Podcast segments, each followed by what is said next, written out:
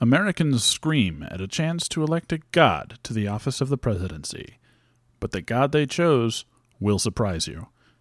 We also approach the heavy subjects with the LP's own Spike Cohen. Let's tackle it. I'm Boston, and this is the Monday, July 13th edition of Boston Makes the News.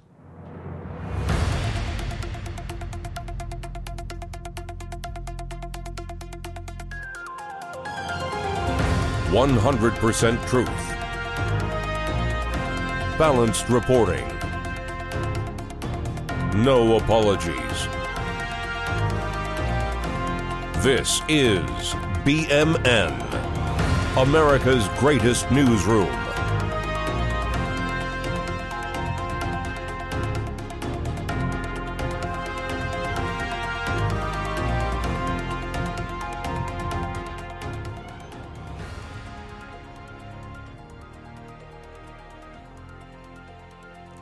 This week's show spotlights Bullshito's No Real Libertarian podcast. More on this amazing show later.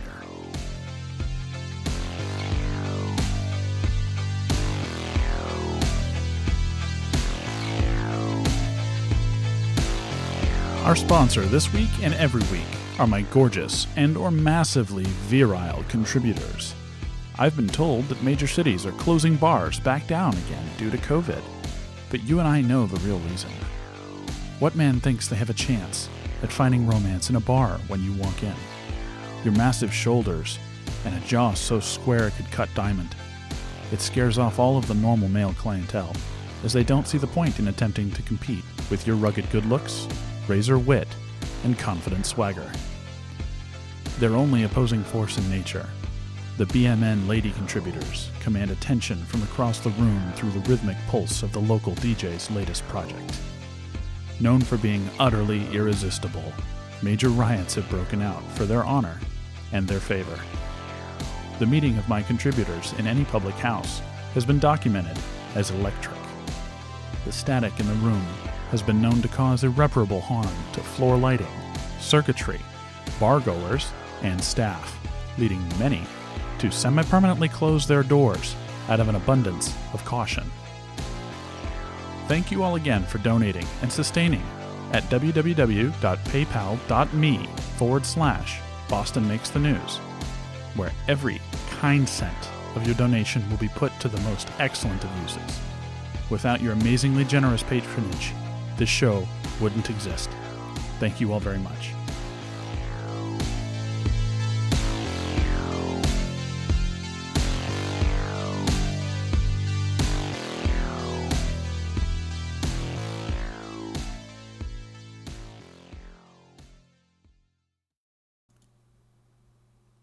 It has come to the attention of this reporter that there is a new contender in the 2020 presidential race. Yes, you heard that correctly, folks. Self proclaimed God Kanye West has established intent to run for the office of the presidency under his own party, the Birthday Party. When asked about his party affiliation, Yeezy responded with, If I win, it will be like everyone's birthday. We reached out to the LA County Fire Marshal for comment regarding the safety of burning that many birthday candles all at once, but they have yet to respond. The party platform seems to include a management and cabinet model matching that of Wakanda. I imagine this means extreme border defenses and hoarding tech that the rest of the world wants in the world's biggest recorded game of Keep Away ever recorded. Unavailable for comment was the Guinness Commission on World Records. They are probably too busy with the latest hot dog eating competition to be worried about another narcissistic megalomaniac who thirsts for power. The campaign also seems to be declaring vaccines the mark of the beast. Why not just openly declare polio your vice presidential running mate then? This reporter thinks that would leave the campaign without a leg to stand on. Nothing cripples a campaign faster than polio. West has stressed the importance of keeping Elon Musk as an advisor. While I applaud the ambition, vision, and the drive of that choice, can the United States of Wakanda really support subsidies of that magnitude to the lithium, solar, and electric automobile industries? Lord knows we don't want to pay a dime more for corn and soybeans, or we would have cut that farm bill decades ago. When asked about foreign policy, West said, I haven't developed it yet. I'm focused on protecting America First, with our great military. Let's focus on ourselves first. Wait, wait. I'm getting a correction. My producers are telling me that this was actually Trump from the 2016 campaign. We apologize. West has claimed in previous interviews that his presidency would be a mixture of the Trump campaign and Sanders' principles. I imagine that would be like using superior firepower to tell citizens they can't have guns, or opening, opening a uh, vegan restaurant that only serves real pork bacon. How that dissonance resolves will determine the fate of this great nation if West were to find success in his efforts. Here at BMN, we volunteered to prepare, write, and run the first campaign radio ad for West's 2020 bid. You heard it here first. Paying to incentivize people to stay home and not work? $6 trillion. Using valuable congressional funds to advance your political goals? $250 billion. Hiring another reality star to the highest office in the land because we hate the last reality star we hired? Priceless. Yeezy 2020. We got to both sign that contract, Mark Parker. I'm to put Mark Parker all on that Summer Jam screen. And by the way, Mark Parker, yes, I will still accept an investment in Donda. I got some more ideas that don't involve shoes.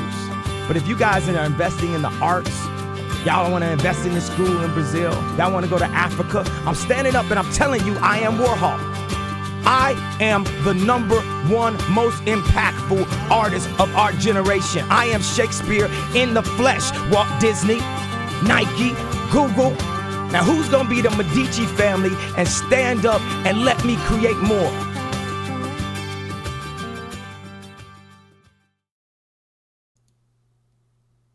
Wow. That sounded better when I wrote it. Well, on to the next news. Last night at a rally in Schenectady, the president momentarily read a protester's sign instead of his teleprompter. The White House has issued a statement that the reading was intentionally done as a form of satire. We will let you decide. This is clip 19.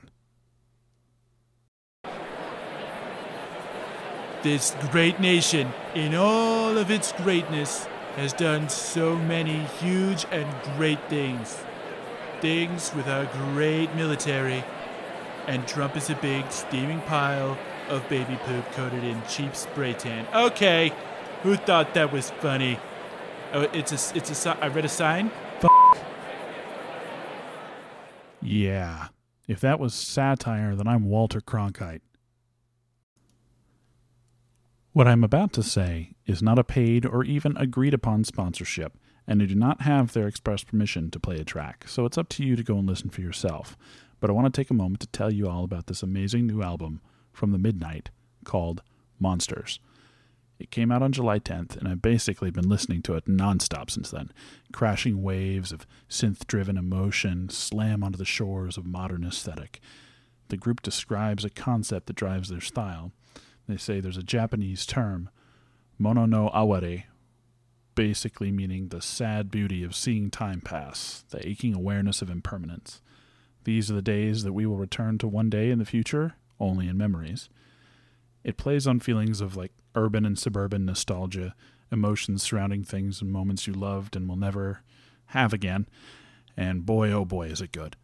From their musical style to their artwork and vibe, The Midnight are a tour de force in synth heavy dance and groove.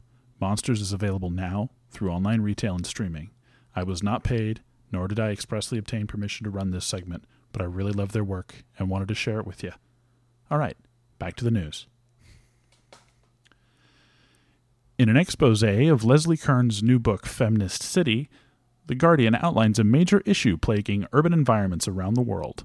Cities are literally made of giant concrete dicks, rebar steel veins, and glass ceilings. Creating a feeling of anti feminine oppression, joining us now is the owner of Brick by Dick Architectural, Paul Perry Richards. Hello, Mr. Richards. Can you tell us what significance there is to this book? Please, call me PP. Everybody does. Yeah, I'm not sure that's a good. Well, sure it is. Well, this book is highly significant. Almost every architect is obsessed with penises. It's why we found this calling. Ever since I was a boy, I was obsessed. I used to go to the principal's office at least once a week because someone caught me drawing them in my notebooks. The entire industry is centered around the employment and proper saturation of phallic elements within our designs. Is there any reason to believe that this is due to anti-feminist sentiments among those in the industry? Certainly not, I should say. Banish your thoughts, sir. Only a wholesome love for penises amongst this brotherhood of architects. This goes back countless generations from early obelisks and pyramids to modern structures, skyscrapers, mega hotels, and monuments. While I surely cannot speak for the unanimity of the group, I am more than confident that this is not a leading design intent to marginalize or preclude feminine equity from our society. well, you heard it here first, America. The Guardian, Miss Kern's book couldn't be more wrong. Architects just like dicks. okay, we need to go to commercial. Spike Cohen joins us next.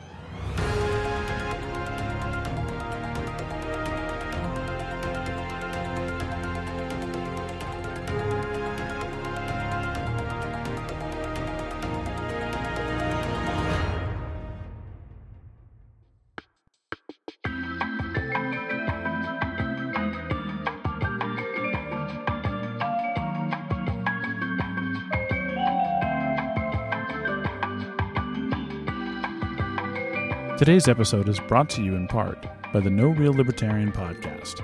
Featuring hilarious banter with some of the most interesting people in the community today, No Real Libertarian is a unique blend of history, current events knowledge, subject matter dives, and pithy commentary, led by the coolest Dutchman I know. You can find him at at Bushido Paul on Twitter. Take a listen to No Real Libertarian on Spotify and Anchor FM today.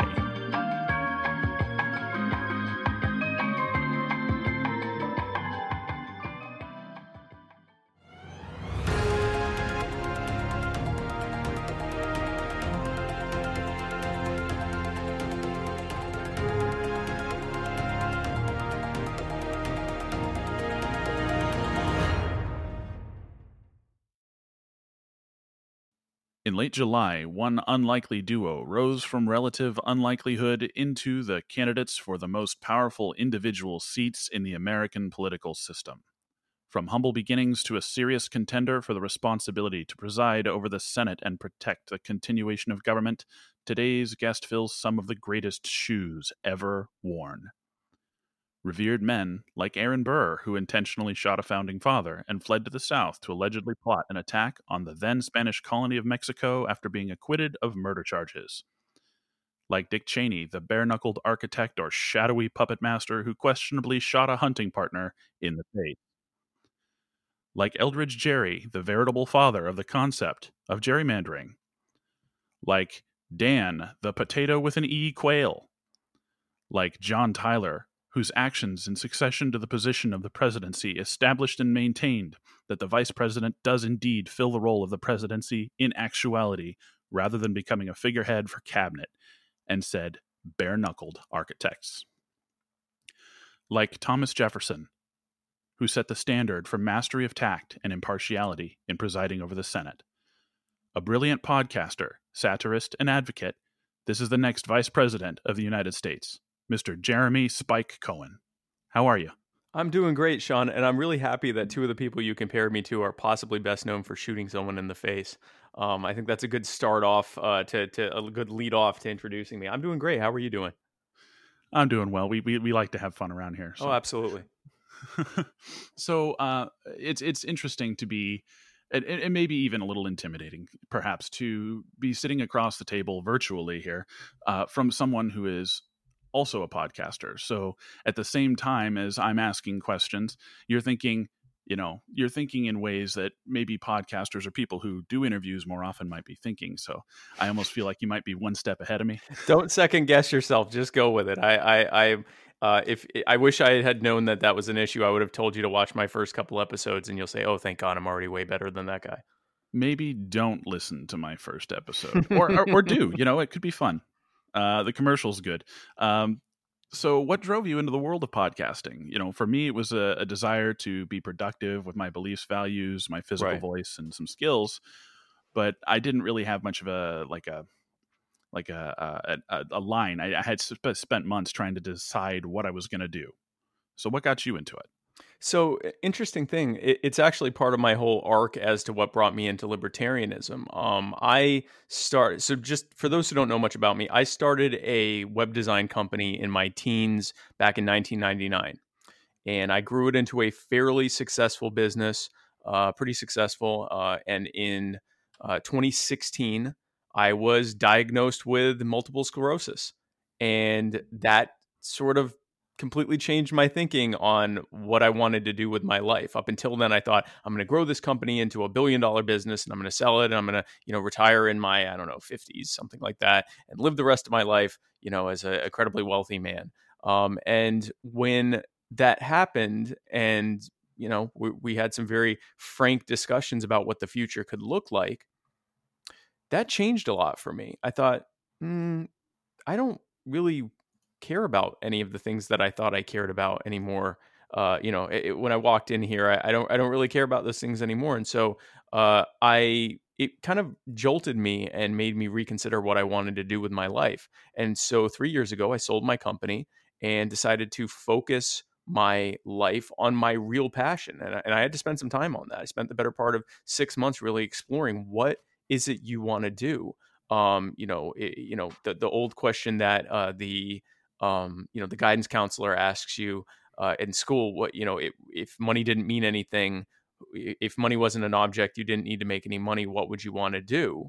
And the answer to that was to spread the message of liberty uh, to a public that often hasn't heard of such a thing. You know i looked I, i've been looking for many years at how uh, the public responds to things and how more importantly how government and media craft the narrative behind everything that happens.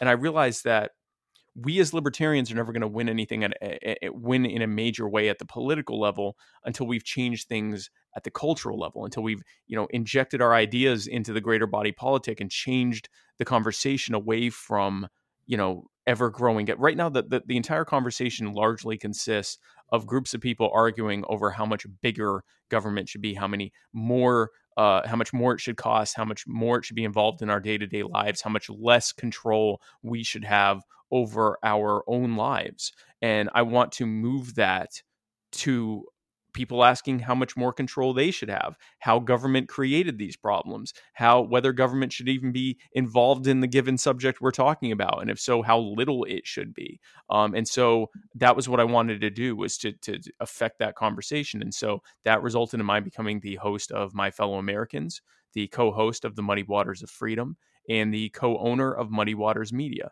And we have uh, tens of thousands of followers across social media. We have a reach that has at times measured in the millions some months. Um, and our goal has been to use entertainment as a way to reach people with a distinctly libertarian message, but in a way that is engaging and entertaining and dynamic and demonstrates a level of empathy from us that we are listening to people and want to share our solutions. Um, and so that and that the logical conclusion of that was to uh, was you know that if we were really going to inject our ideas, we had to campaign on them, and so that resulted in my deciding to run for the vice presidential nomination. But that that's sort of what got me into the world of of having you know a podcast and live shows and all the stuff that we do uh, was to it was really just a re um, recalibration of my life that this was my focus now. And and this is my full time this is what I do full time is talk about liberty um, that is what I and uh, you know even before I started the campaign for the past uh, the better part of three years now my entire life has been spreading the message or t- my entire career has been spreading the message of liberty I've you know that that makes a lot of sense. I really resonate with that because you know sometimes I, I like to think that you know as I've grown in my ability to understand and comprehend and critically look at things, that I see more and more of more and more of governmental structure as kind of a Rube Goldberg machine. You know, you're you're trying to you're trying to pop a balloon. Well, there's you can you can use a pin, or you can use a giant machine that gets lots of YouTube likes and shares and follows and retweets, whatever I don't do a lot of social media, as you can probably tell. Um, the the main premise of it is, uh, you know, you could you have this really inefficient machine to pop a balloon, or you could hand hand someone who should traditionally have that responsibility, usually an individual, the pin, and, it, it right. makes a lot more sense that way. Um, I I definitely agree with you and I like to see that people are treating, you know, like even back when uh, I was watching the debates with with Kokesh, who who, you know, scares me on a very existential level. I love the guy. I'd have a beer with him, but my goodness, that's scary. Uh, he, uh, you know, he he mentioned the first move is to set, essentially set lines that cannot be crossed. Set, you know, to roll back, scale back, and truly define the the scope of the executive in such a way that people can uh, people can appreciate the position and know that it's limited. Like the rhetoric coming out of coming out of news outlets is not uh, not mentioning the specific vehicles used and what is actually done. It's just you know X does this. You know Trump does this.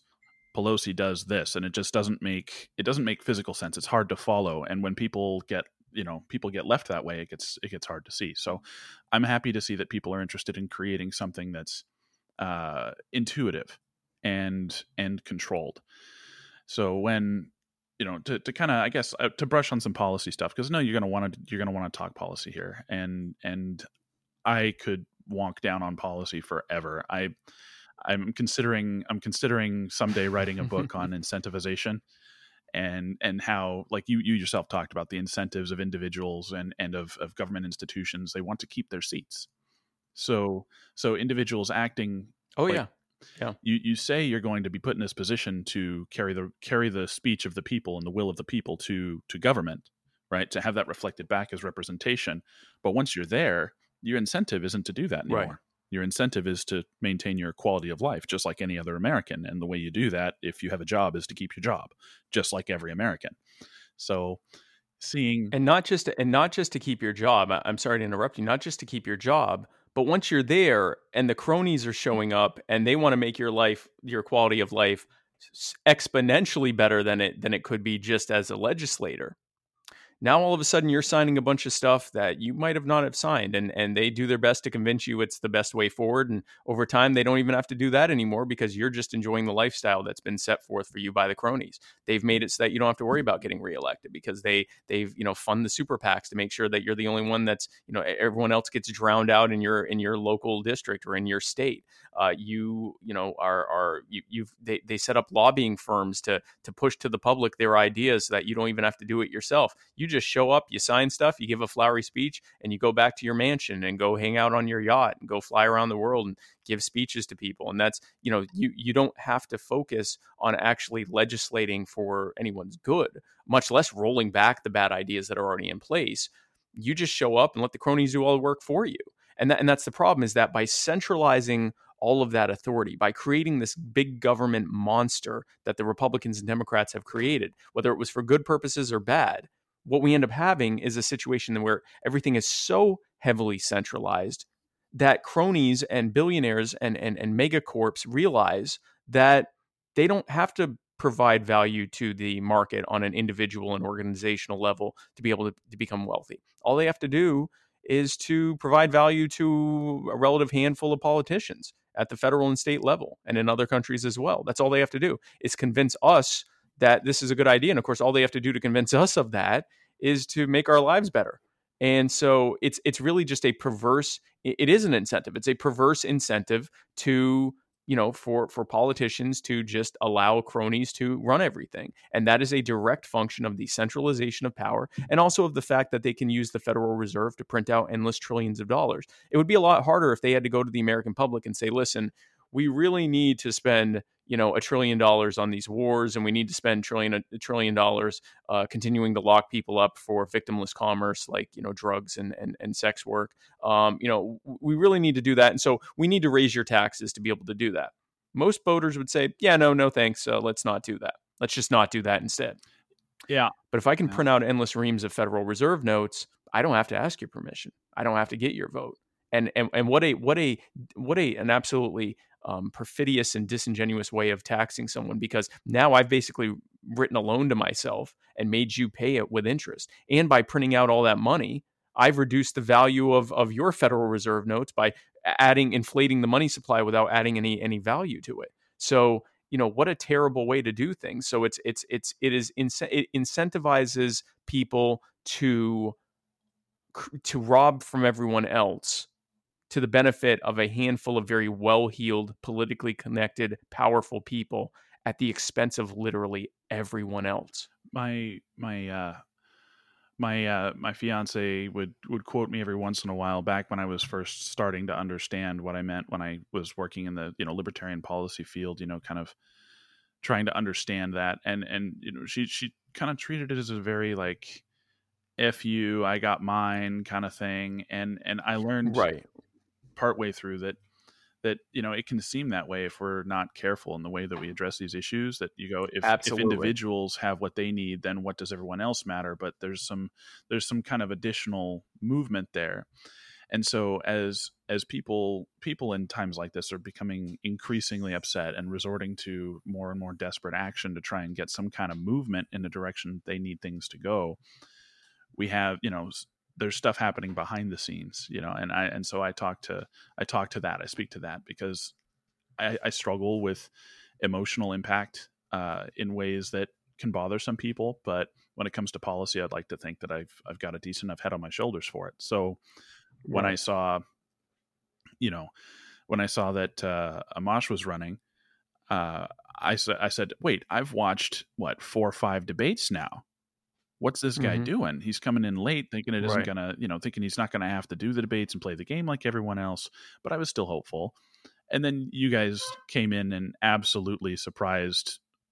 I, I, I mean, me and people I know out of the blue, and I was happy because I saw, I saw a lot of capital L, you know, all or nothing type folks with with strong beliefs and a good heart, but I, I knew that we needed someone more interested in in gently adjusting, you know, and working with culture and and being a directionalist. And and what we got is is uh, you know someone who's an absolute you know an, an excellent communicator. Both of you are excellent communicators, uh, and then and then someone who knows how to use virality and humor and satire to to drive those points home.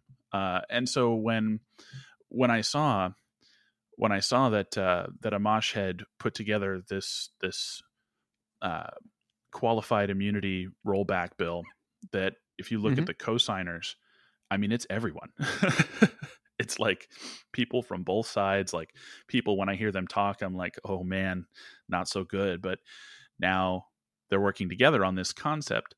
Uh, I think a lot of people have heard those words qualified and immunity put next to each other in relation to this, but they don't truly understand what we're getting after here. What's the point of rolling this back? And more even oh, more gosh, particularly yeah. why it took the spearhead of a libertarian to get that ball rolling. So can can you kind of give us oh. a bit of a little bit little bit of a primer on this movement here?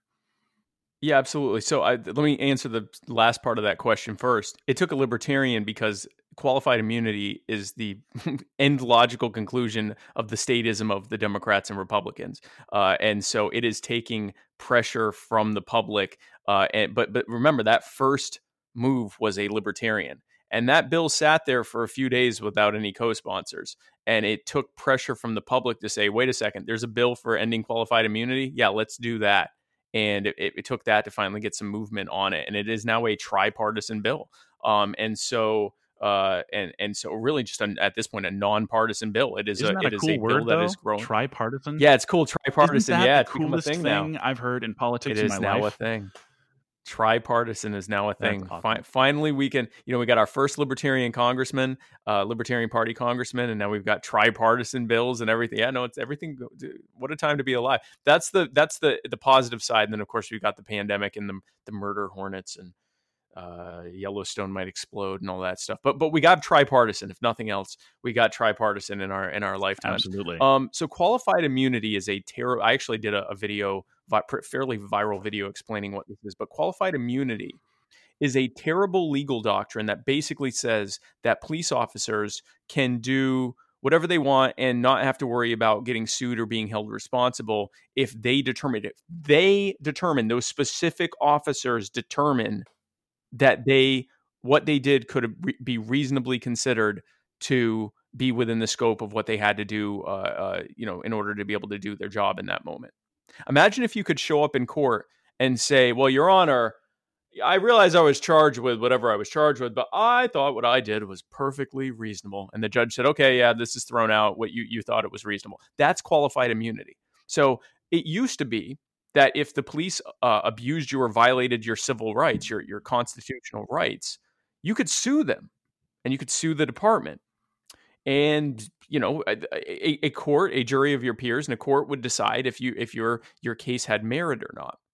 In the 1960s to basically to protect police departments that were brutalizing civil rights protesters the supreme court uh, introduced something called qualified immunity which was again the idea that if if the officers decided that um, that you know what they were doing was reasonable and that it was within this it was you know during the scope of their duties and not just police officers politicians um, that's why you can't sue politicians for the bad outcomes of their of their legislation because they can say well i i thought it was a good idea. Um, so uh, politicians uh, any kind of government official including police officers um, that if they decide that it's reason it was reasonable uh, it could, it was reasonable and and fit within their duties then unless it's very very egregious like out basically outright murder uh, uh, or, or, or outright some major major types of abuses, uh, the courts will decide that they can't be held responsible for it. And then in 2001, it got even worse.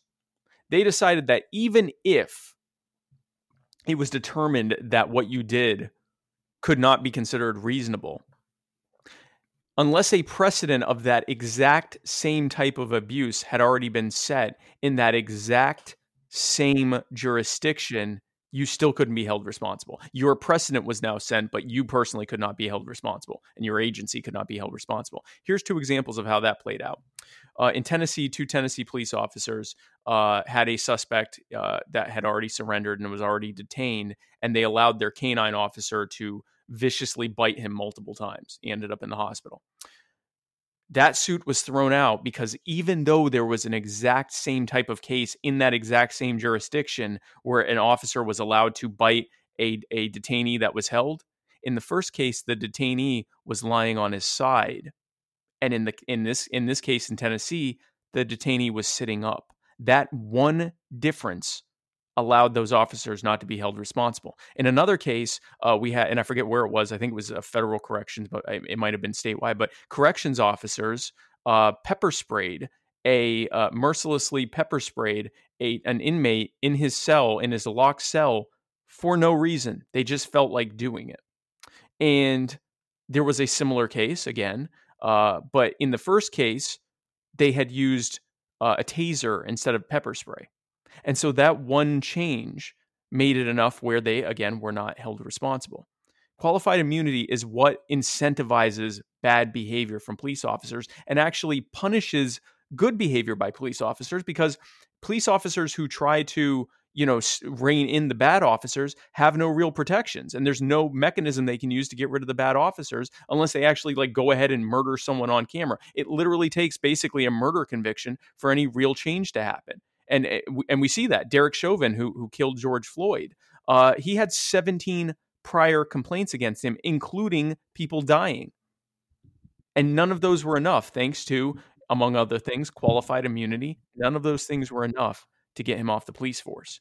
So, ending qualified immunity not only ends the bad abusive behavior of of those officers that are abusing us and are violating our rights and are disproportionately using that harm against marginalized communities, um, but it also incentivizes good police behavior because now, if for no other reason than not wanting to be involved in a lawsuit, good officers are going to go after the bad officers and say, "Listen, I'm arresting you for this because you're violating their rights, you're breaking the law, you're you're harming people, and I'm not going to get caught up in your nonsense." So, qual- ending qualified immunity will do a tremendous amount towards ending the abuse that we often see from bad police officers, uh, and it will also change the entire culture back towards, uh, you know, within those those departments towards encouraging good police behavior and incentivizing and and and making it a positive thing for good police behavior, which heals the rift. That coupled with ending the drug war and ending all the other wars on victimless commerce that the government is doing will help to change things where the, the people, especially those the most marginalized, people of color, gender and sexual minorities, the poor,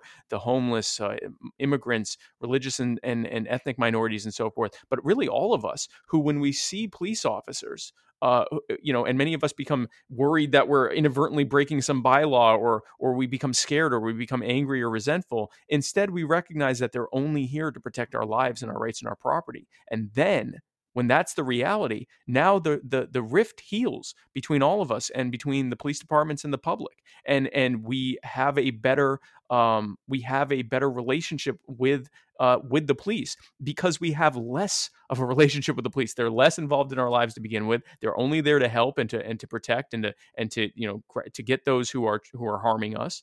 Uh, and we know that they can't just show up and brutalize us because there are protections in place that will disincentivize, disincentivize that kind of behavior. That's why quali- quali- qualified immunity needs to end. Well, that's a really good primer. Damn, I don't think I could have done better myself if I had written it out first. Uh, well, thank you. That's so. Rolling back qualified immunity would would essentially restore a sense of like so when people say hey we're libertarians we're all about liberty we need to protect the liberties of the individuals i think that a lot of mm-hmm. people mm-hmm. miss the other aspect of this and the other aspect of this is that anytime you offer or you, you take up a liberty you have a responsibility that a you don't infringe that liberty of others but also that you use that liberty in such a way that it doesn't harm right?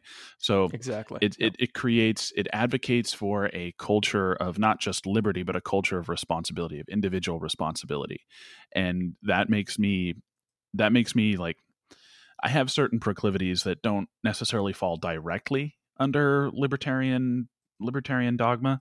Uh, i have i have a belief that there's this this like societal trust concept that is not it's not strong in in what I've seen. We don't have the same kind of trust in each other that I some some days hope for, and it, you know you get that you get that feeling that that like my faith in humanity is restored kind of feeling when you see some stuff online. right, I right, right. want to exist on a diet of that and that alone, and I'd love that someday. So maybe maybe that's uh maybe that's not exactly dogmatically in line, but I see another kind of conflict of interest, and I guess back on my concept before of, of false or or interestingly set up incentivizations. Um, mm-hmm. The unions that that uh, that work in the private sector, particularly the one, the question we're asking today is the you know the police unions. Those police unions, uh, they negotiate contracts for wages, for protections, things like that, and and and this is a public sector, um, a public sector public sector like business, I guess if you had to think about it that way. And so right, those right, wages right. they they come from one or two places, one or two places only. They come from uh, they come from either a place of tax or a place of like a modern monetary theory uh, deficit spending to you know maintain low rates of crime idea because I, I, had a planned talk I was going to do in one of my shows uh, about modern monetary theory and then I realized I mm-hmm. sounded mm-hmm. like a hack and an armchair expert the entire time. So I'm probably just going to spin it off. oh my God, it was terrible. But I learned essentially that the idea behind modern monetary theory was that you that that deficit spending that that a balanced budget may not be the entire end goal here, whereas the end goal might be keeping unemployment low, or in the case of having unions for private sector places, it might be to maintain some semblance of i mean everything's got a kpi right? When i'm told at the beginning of my uh my business year at, in my office i'm mm-hmm. given a list of goals. And those goals uh, they supposedly translate into some sort of financial incentive if you complete right. them all. And sometimes they're just broken. Like i don't physically have an action i can take to improve those goals or hurt them right? Well, I could probably hurt them. I could hurt my progress fairly easily on some of my goals this year, but I don't see that all of them are ones that I can actively improve. So right. those unions, when they negotiate those wages for those individuals that are working in the public sector, they are determining without uh, proper representation that uh, that more money should be paid from either a tax base or from this MMT concept of raising a deficit. Just spending endless amounts of money, right? Right. And I mean, it was, I think it was Greenspan of all people that said, you know, America will always cover her debts. We don't need to worry about what we're spending. And I was uh, just flabbergasted because the same, it's, it's the same kind of concept you were talking about earlier liberty for me, but not for thee. Um, well, and and and, he, and he's right. And when he's saying that we'll always pay our debts, he just means we'll print out endless reams of money to pay him. So of course we will, and in doing so, we'll reduce the value of those debts in the first place. Because here's the thing, it, and this is a, a, this is sort of a core of modern mo- monetary theory. Let's say that I I, I asked you, uh, Sean. I, I say uh, I would like to buy your house, and I will give you a million dollars. And you go, wow, that's amazing. Sure. I mean, I, I assume uh, maybe your home's worth more than a million dollars, but I'll assume your home's worth less than a million dollars. So that, that, and that, that was a great deal. Well, I'm in Orange so County, so not it, really, but you know, yeah, what are you going to do? Okay. All right. Uh, okay. Then I apologize. I don't even I own a home. a hundred. Oh, okay. Well, okay. So then I'll, I'll, I'll, let's pretend you have a yeah, home and I say, I'll give you a hundred million dollars. Now go, we're wow, talking. That's, that's, amazing. My, my home's not worth a hundred million. I go, but I'm willing to pay that uh, because I always pay my debts back. And then I go back into my car and I print out a $100 million bill, which is worth it, which is actually a legally, you know, a legal tender bill that I just printed. And I hand it to you and I go, there you go, there's a $100 million. Now, here's what's also happened. I've reduced, I've, that money's worth less than it, you know, worth at least that much less than it was when I printed it out. And it's the same thing with these debts. If I could go and run up a trillion dollars or a hundred trillion dollars in debt over the next 10 years, and then I print out a hundred trillion dollars to pay it off, not only have I paid off those debts, but I've also made that debt worth less. So the whole idea behind modern, monetary theory is you just keep adding zeros to the debt, which makes the value of that debt go down, and you just keep spending more. Where they lose us is the fact that it's also reducing the value of that currency at the same time. So you end up in this in this situation where you have to keep adding zeros to a point where you end up like you know the most ridiculous scenarios like in Zimbabwe and Venezuela and and Greece during their financial meltdown and the the, the Weimar Republic in in in Germany after World War oh, One, oh, yeah. where their money's worth nothing. You just you literally are just printing out endless reams of money, or, or now your digitally it, printing out.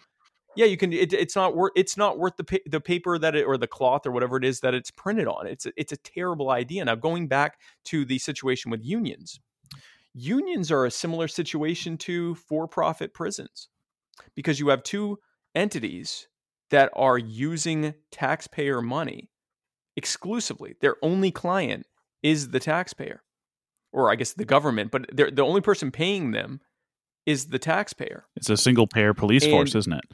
It's single payer policing. It is single payer uh, uh, prisons, and what they are doing then is using some of that money to actively lobby to get more money and that is a bad that is a, a inherently bad system. Now i understand labor protections for people that work for the government but i will i will say as someone who advocates for the individual and for the person who is being fleeced by the government i will always side with individual and and, and really not just with the taxpayer over those who are trying to secure funding for people who work for the government um, because we see what happens as a result. We see the police unions, the uh, uh, the corrections unions, the private, the the the, the for profit. I don't like calling them private because they're not private. If, if your only client is the government, you aren't private. The the for profit prisons who are lobbying for more laws and more restrictions and tougher penalties and tougher, longer sentences and more victimization of people because it makes them more money because it keeps them in power and they can use more money to push for even more regulations and even more laws and it's this sort of like downward spiral of authoritarianism it's a positive feedback further loop. and further. It is. Well yeah it is. It's a feedback loop but it's it's fe- it's a feedback loop with where that is in, that is uh, financed by putting a gun against the head of the American people and saying now pay for it and even if they're using endless streams of money that they're printing out to pay for it, we're still paying for it. We're just paying for it with interest and with dollars that are being devalued in perpetuity by the printing out of that money. What a, what a, what a terrible and insidious way of of of taking money from people. I, I had um, an but, idea but, actually when I was I, I I toy around with the concept of running for a local local office of some sort. I interviewed somebody who did, mm-hmm. and you know I thought we live in a world where modern technology exists in just about every sector of industry hmm except politics. So the idea that you can push a button and sound off on an issue, right, should be used to grant people unparalleled and unprecedented access to government. And it's not being done. So the idea that someone who's meant to represent the people should be able to just put their finger on the pulse of an issue in a second and see what their constituents are thinking we should be able to do that. And I mean, Twitter, while it allows you to communicate with constituents and with people who matter, it doesn't give you a definitive yes no. Something as simple as Right. if you're if you're a senator, right? Um, you have an app that just says yes or no, right? And it shows the current issue being discussed on C-SPAN, for example, right? And that information based on demographic where you live in the district can go straight back to your representation. And, and i mean there's limitations in that now you're only going to get people who watch c-span so you're only going to get like three and a half votes. But even then Right. uh, you know you can you can leverage things like that. You can use i mean heaven forbid someone someone talented popular a good communicator someone who's interesting like yourself could use something like instagram and use polls and get data back in quick and reasonable fashion and tie that into demographics it just it just seems to me like we're capable of a lot more than that and we'll be able to carry representation up and when things like bills that uh, bills that authorize uh, public sector unions to negotiate salary increases without a vote are up for vote. Uh, we we should be able to you know get get ourselves a nice big hit of representation there. That's what I think. And if we're able to do that, that could change the way that we operate. And it, it's very, I don't know. I, I I'm a I'm an Andrew Heaton fan. Uh, and Andrew Heaton's an Andrew Yang fan, so I've been kind of indoctrinated into some of that. My my brain has kind of accepted the fact that technology is going to take on a major role in everything we do, and that begs the question: as things become automated, right? As as as decisions become more based upon the technology we have access to than our ability to go out on a street corner where there's taco trucks and and preach, right? Why aren't we doing that? Well, we aren't doing that because uh, that doesn't behoove the interest of those who want to keep power and influence centralized, right? Like, and and which, by the way, I I, th- I tend to, in the same way that I think uh, politics is downstream to culture, I think that Whoa, did you seriously just quote Andrew Breitbart on my show? Oh my god. I I on that I will use that Whoa. that there It- very few. I was going to do that earlier. Don't worry about it. No, no, no. It, it, but it is. I mean, it, it, it, in the same way that that is, representation is downstream of decentralization. As long as you allow so many decisions to be decided by 545 people or 546 people, if you include include the president, you're going to keep getting. No, it's 545. You're, you're going to keep getting what we have right now. You're going to keep getting a situation in which those you know 500 plus people and the uh, and the, the cronies who who surround themselves with them uh, are going to be the ones making all the decisions because they have a vested interest in not allowing the public to have more of an involvement. And so the way that you you solve that is bring it back down, bring decisions back down as much as possible to the, to the local level. You know, the 10th Amendment, the purpose of the 10th Amendment was to say if it's not written in the Constitution specifically, if it is not explicitly put here, then it should be left to the states or better yet to the individual people unfortunately that's been completely ignored and and you know uh, uh, uh, uh, thanks to some really bad decisions by the Supreme Court, the the uh, definition of commerce has been so skewed that basically the government can has injected itself into e- every single aspect of our lives. Yeah, the interstate commerce Um, clause is what you're talking about. Yeah, and Yeah. interestingly enough, one of the first times of them skewing that definition was to restrict immigration because the U.S. was open to No. unlimited, unregulation, uh, unregulated migration for the first hundred years of its existence, and a a a, uh, a coalition of uh, racists who were scared of the of the uh, Europeans and and uh, Asians that were migrating here, and um, uh, labor protectionists who thought that more immigrants meant you know lower wages and less money.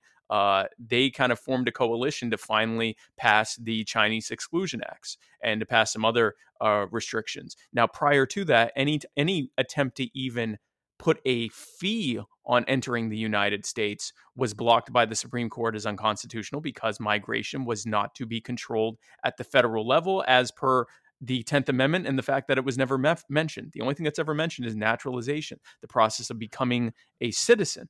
Everything else, in terms of just coming here or leaving here, they, the government did not feel that it was any of its business. They finally got enough people in the Supreme Court on their side who went, well, you could argue that coming here is an act of commerce, and so yeah, no, we can control com- you can control Oh, immigration. now. man. It was with that move that is when everything started unraveling after the after the late 1800s.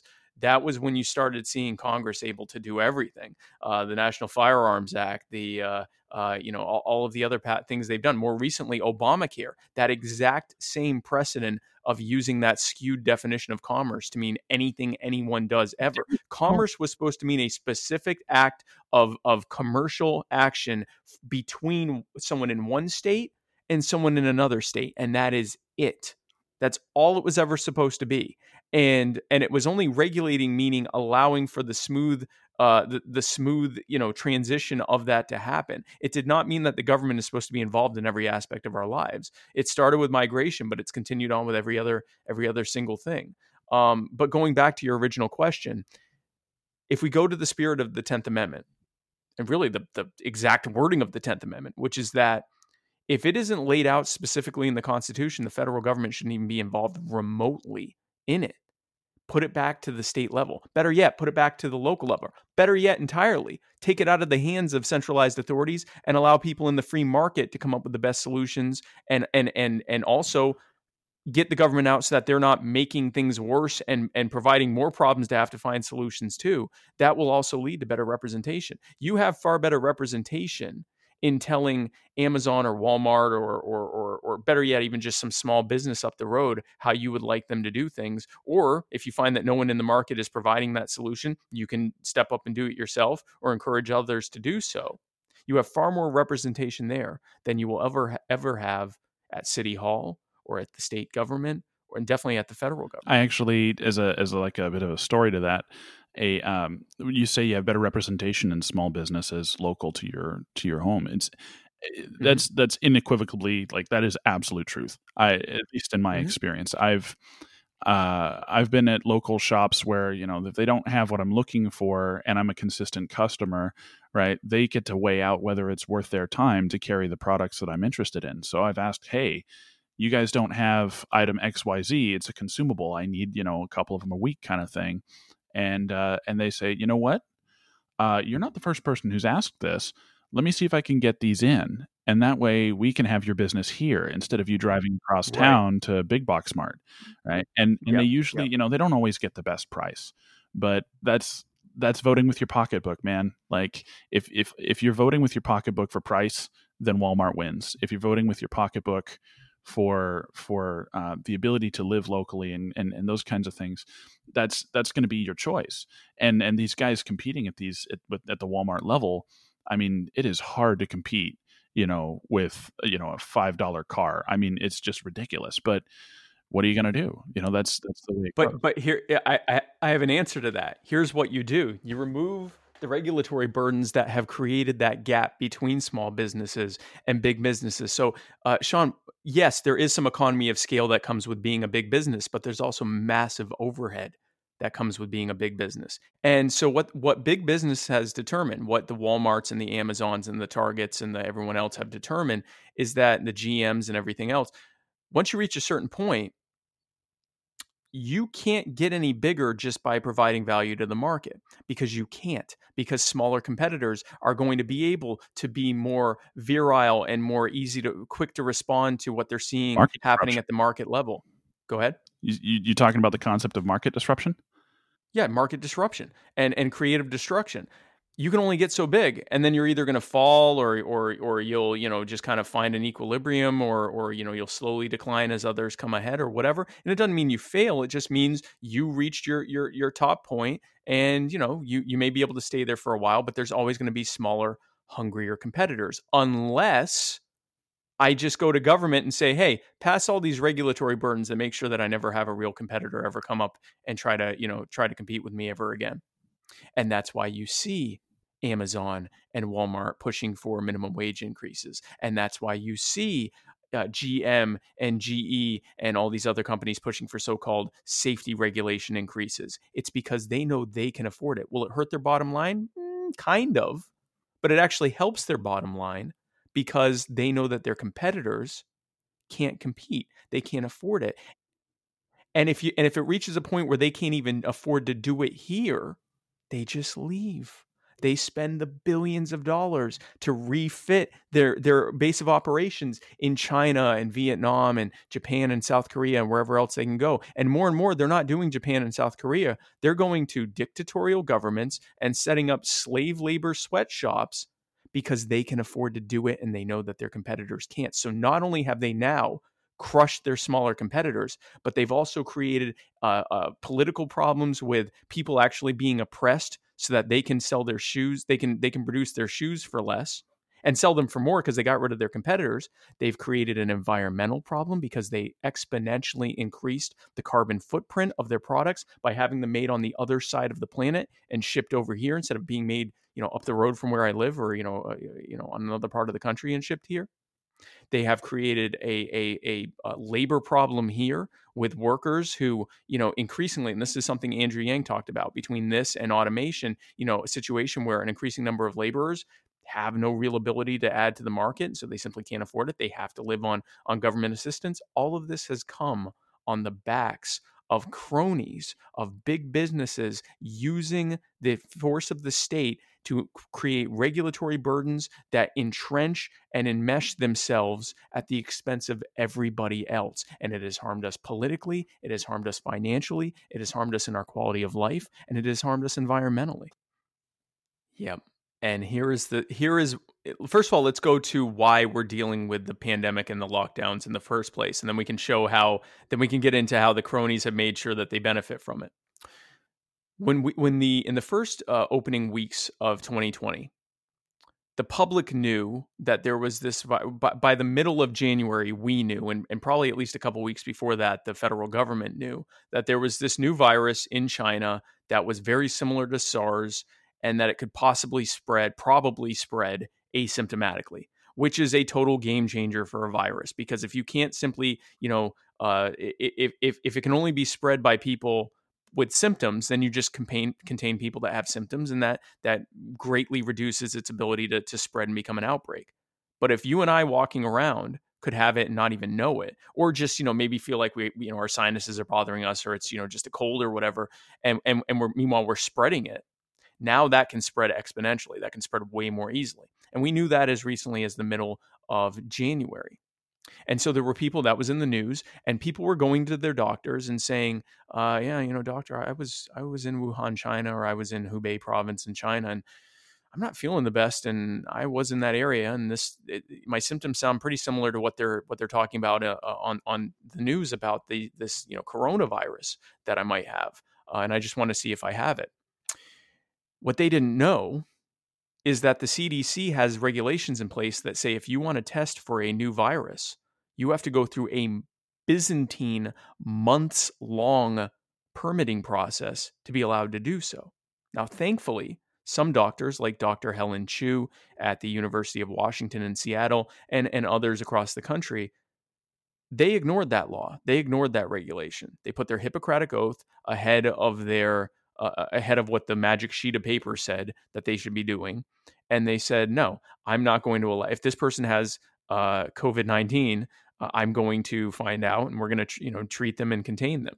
And so they created these test kits, which apparently, if you know how to make one of these test kits, they're easy to make. I, I won't even pretend to know how to make one, but um, but they, they made these kits uh, and then they tested them, and some of them came back positive. Again, they did this illegally. Then they went to the federal government and said, "Hey, listen, uh, turns out that this uh, virus is already here. We need to do something. Do you know what the initial response from the CDC was? Straight to They jail. said- Straight to jail.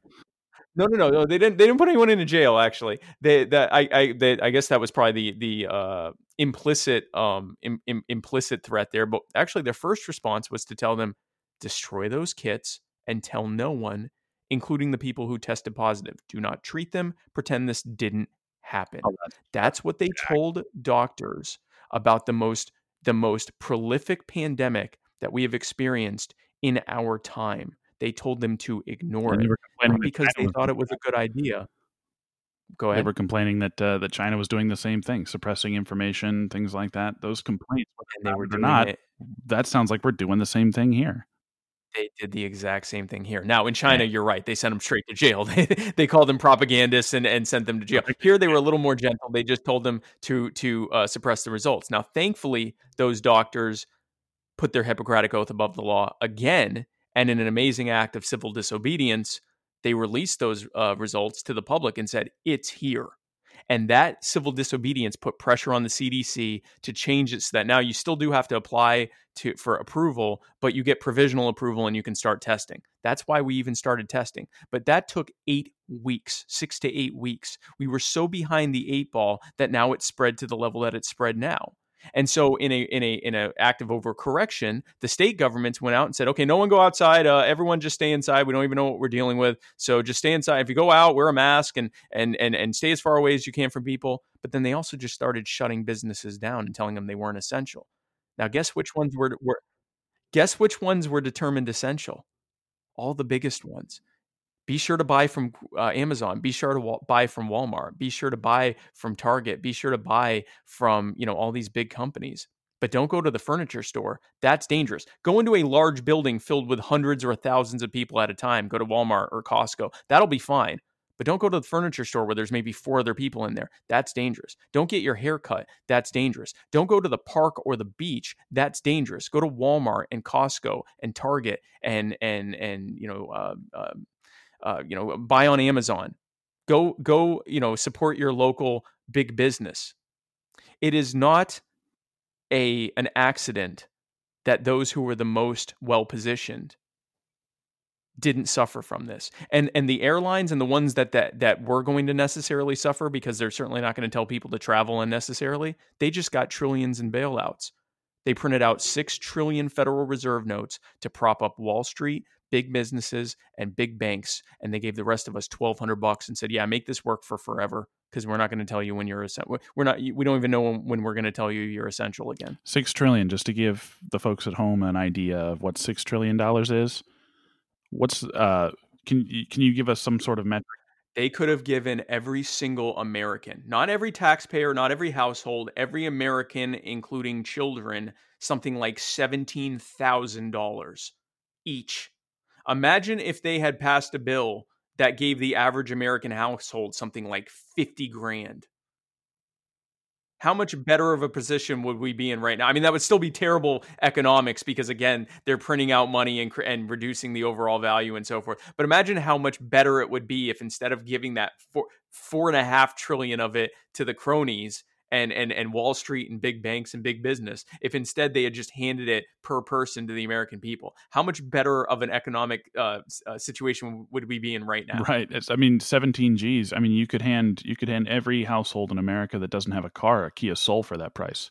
We're not sponsored by Kia. We're not sponsored by anybody. you could you could get I mean at 50 grand you could get every get every every person in the country a, a Hyundai Genesis. I mean uh, that's like 50 grand is some serious walking around money.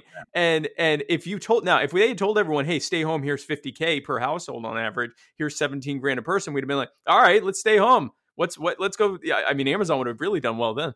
But That's um like giving everybody in America who has a bachelor's degree all the money they need to acquire a master's. Yeah Very reputable yes. school, just to give an idea. Yeah. and and that's that's crazy. And the civil disobedience you mentioned. I'm sorry to hustle along, but I, I have a couple of things I want to do for you here. Yeah, yeah, Um, yeah. So speaking of civil disobedience, um, I've seen that both you and uh, and Dr. Jorgensen have been to many rallies celebrating the life and lamenting the death of George Floyd and so many others like him. And you posted on mm-hmm. social media what you've heard and put an extreme emphasis on listening. How has this driven you yep. forward in your campaign? My campaign has been a listen first campaign um, because I know what I believe, and I know what the Libertarian Party and what the libertarian ethos and philosophy and praxis prescribes for society. But I also need to be listening to people because the average person is not like the average libertarian. We tend to systemize things. The average person is existing in the moment of, uh, you know, applying their intuition and and yes, and also their feelings and their intellect, intellect. But they're looking at things as here's what I need to deal with now. How do I do that? And so in listening to people, a I'm getting feedback and I'm I'm I'm hearing what their actual solutions are, their their actual issues and problems are. B I am demonstrating that I actually care and that I actually uh, don't just want to force my positions on others, but I actually want to hear what they have to say so I can make recommendations based on that. And C, I am opening them up to an entirely different world of how politics can be done of how interactions between people can be done. Where first you, the same way that it would happen in a free market, first you listen to the for lack of a better word the consumer. You listen to the person who's who is saying i have a problem. Okay what's your problem? And you listen to that problem and then based on what they say you apply you demonstrate that you heard them and that you empathize with them and then you it, you provide your solution. And so I have very much, when I have gone to the uh, Black Lives Matter protests, when I've gone to college campuses, when I've done door knocking tours in marginalized communities and housing projects, when I have gone to conventions, when I've gone to Libertarian Party state and local conventions, when I have done countless Zoom meetings with all sorts of different groups, everything from libertarian groups to progressive groups, conservative groups, gun rights groups, gay pride groups, um, LGBT groups, uh, uh, college uh, courses and college programs online uh, where they where they meet and they have me talk with them and listen to them. I always start by asking them. Uh, what it is they think, what they have to say, what their feelings are about the thing. And then based on that, I'm able to then prescribe our solutions. I'm able to talk to them about dem- from their precepts. You have to go where people are, not just in their spaces, but from their precepts. Meet them where they are, and then from their precepts and their concerns, demonstrate and prescribe your solutions. And so with the Black Lives Matters protests, I don't want to go there and eh, you know, if I'm invited to go and give a speech, I certainly will. But I don't want to go there and say, "Hey, everyone, I'm running for vice president. Let me tell you what I think." So eh, eh, in that moment, I want to hear what they have to say.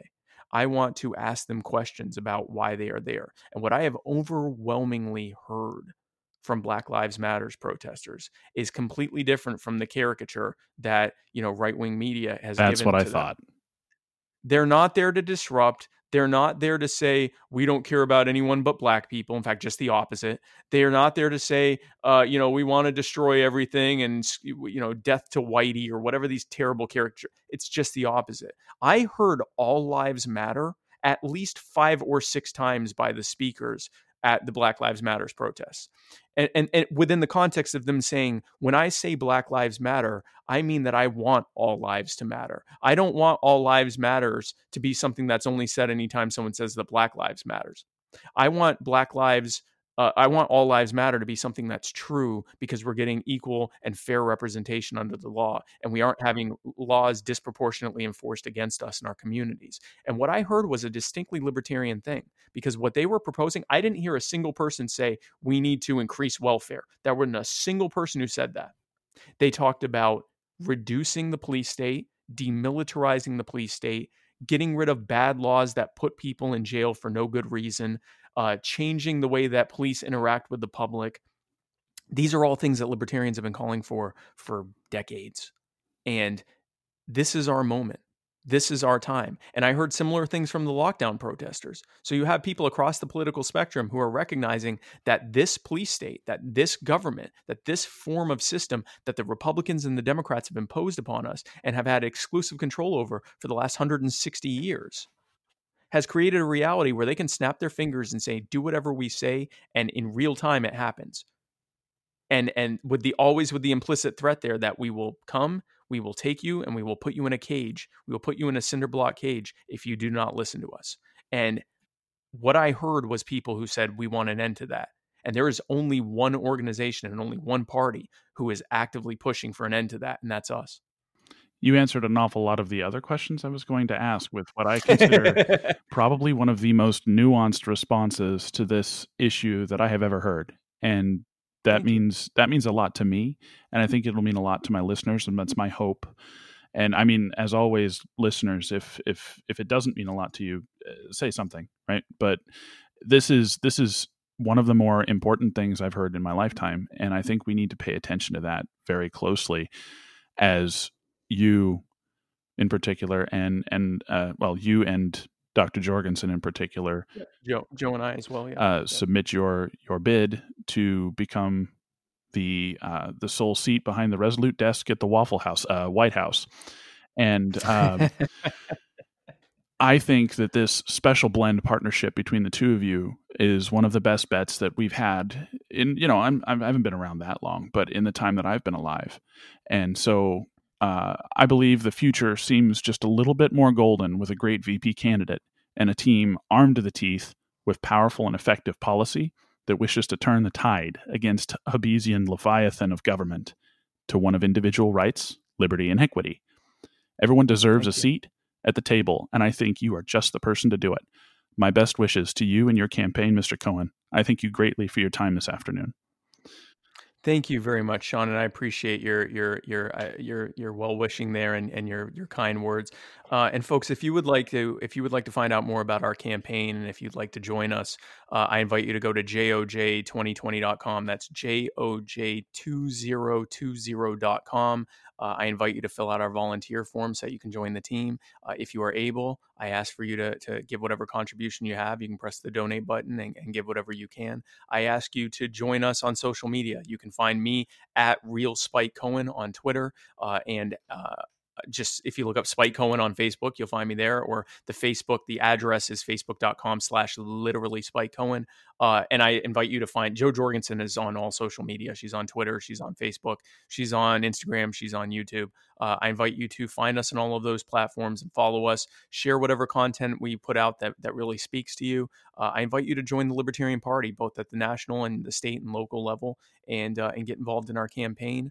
Uh, I invite you to talk to your friends and your loved ones and your neighbors about libertarianism and why you support our ticket and our solutions and and and the ideas of libertarianism. I invite you to tell people that you know we all own ourselves, our lives, our bodies, our labor, and our property, and that we, the Libertarian Party, and we, Jo Jorgensen and Spike Cohen for president and vice president, uh, will fight against anyone who tries to violate that. Uh, I invite you to imagine a world in which we are freer and happier and safer and healthier, in which we are creating a future for our children and grandchildren that is greater than one that we could possibly imagine in this moment. That is what Jo Jorgensen and I are fighting for every day. And with your support and with your vote in November, that is exactly what we will do in the White House. Thank you.